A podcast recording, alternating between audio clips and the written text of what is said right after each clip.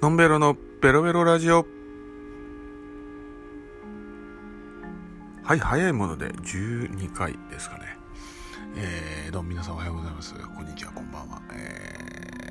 ー、2月ももうそろそろ終わろうとしていますが、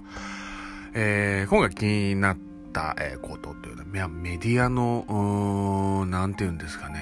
あり方というか、報道の仕方というか、まあ僕は、そういう業界関係者じゃないんで全然わからないんですけども、あの、まあ、事実を取り上げるのが報道っていうのが、まあ僕たち住んでた、あの、あの暮らしてて当たり前かなってあるんですけども、まあネット社会2000年代になってから嘘のもかなり多くなってきたいっていうのがあって、えー、今回はちょっとパッと見にした渡部健さんが復帰しましたよね。まだ全国放送ではないのかな？なんですけども、まあ復帰したの、まあまあ復帰するな、してほしいっていう声は、まあそれはさておき、まあ復帰したんだけど、その人に対してスキャンダル暴露予告をしてる方がいるんですね。あの、まあ、その方は、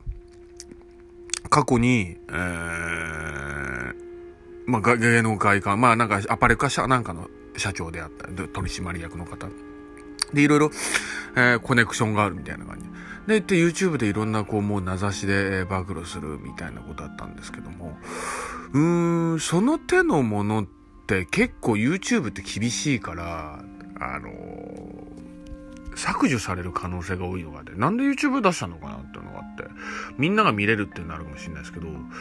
僕がもし本当に、まあ、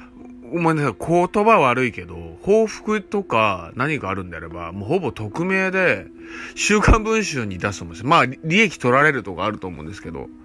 でも相当な、爆弾であれば相当なお金が動くと思うんですよね。確かに再生数がすごい100万とか200万であれば相当な利益になると思うんで。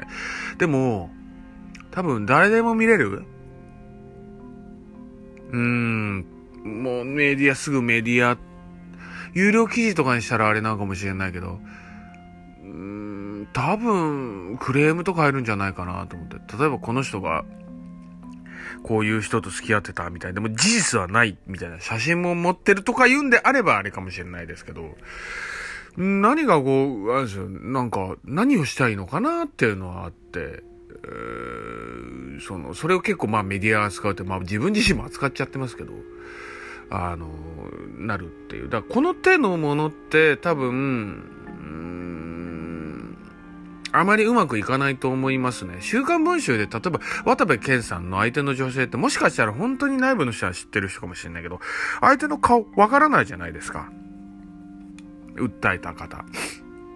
なので、あの、よく流出写真とかじゃない。元手がわからないんですよ。ほとんど。だから、あの、まあ、匿名な感じだけど、まあ、売ったらお金になるのかなとか、いろいろこう、報復な感じでやるんですけど、ああやって顔を出すことによって、まあもしかしたら、まあ最初はすごく再生数とか、登録1日ですごいんですよね。何万人 ?10 万人 ?20 万人ってんのかなあれ、いっぱいアカウント作ってやってんじゃないかなみたいな。まああまり僕は詳しくないから、その辺をね、ガーガーガーガー言う筋はないと思うんですけども、まあなんか、第一弾の爆弾とはヒカルさんっていう方を、まあ怒りをやって、もしかしたらヒカルさんも両任してるのかなっていうのは、あるのかなってあるんですよね。まあ、どうなのかなっていう、まあ、後々ね、まあ、わかることで、どっちが詐欺なんだ、詐欺じゃないんだ、どうなんだとか、あの、なると思うんで、あんまりね、この、この小さな弱小の高校が言ってもどうしようもないんで、あれなんですけど、アンジャッシュさんのことをね、言ったり、テンチムさんのことかなのことをなんか言って、なんか賭博麻雀がどうだなと他にもなんか佐藤健さんがどうだこうだったから非常にファンの方はヒヤヒヤしてるみたいな。感じがあって渡部さんの件に関しては LINE のやり取りがねあるっていうどうなんだろうなって。だからその上げてる方自体も結構やばいんではないかなっていうのなのでまあなんかすごい遠目遠目で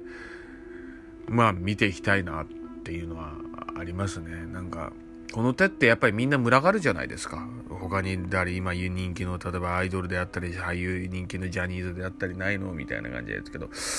やっぱり消されジャニーズとかそういうでかい事務所が消されるんで、もしかしたら相当全部出るんだったら裏でああいうねでかい組織とつながってるっていうここでは名前出しませんがあのあれなのかなっていうのがあるんであんまりねここでは、えー、伏せますけどもまあ今回はですね、まあ、メディアのあり方っていうかまあ全てそういうふうにね当本人が本当事実のことを話したくても Twitter な YouTube でやっても届かないことがあるんですねやっぱり。かといって週刊誌に売るのかどうかでただ単に金儲けするだけでは違うって。これは法律違反だろうとか言っても、なかなかこんな狸寝入りする、泣き寝入りするしかないっていうのがあることはあると思うんですよね。法律が違反をしても。なんだけど、こう、ちゃんとメディアをしてやったから、あと、今まで取り返しつかないことがよくあったことを見てきてるんで、ああ、あの人あだったのにこんなこと言ったらこうだな、みたいな、一言の発言でなんかあるってことなんで、あのまあ、気をつけて、自分のラジオでも気をつけていきたいなっていうのもありますし、そういうのを理解しながら、えー、ちょっと今後、まあ、細々とラジオでも続けていきたいかなっていうのがあります。えー、今回メディアのちょっとあり方っていうのを、えー、ちょっとお話しさせていただきました。えー、それではまた次回。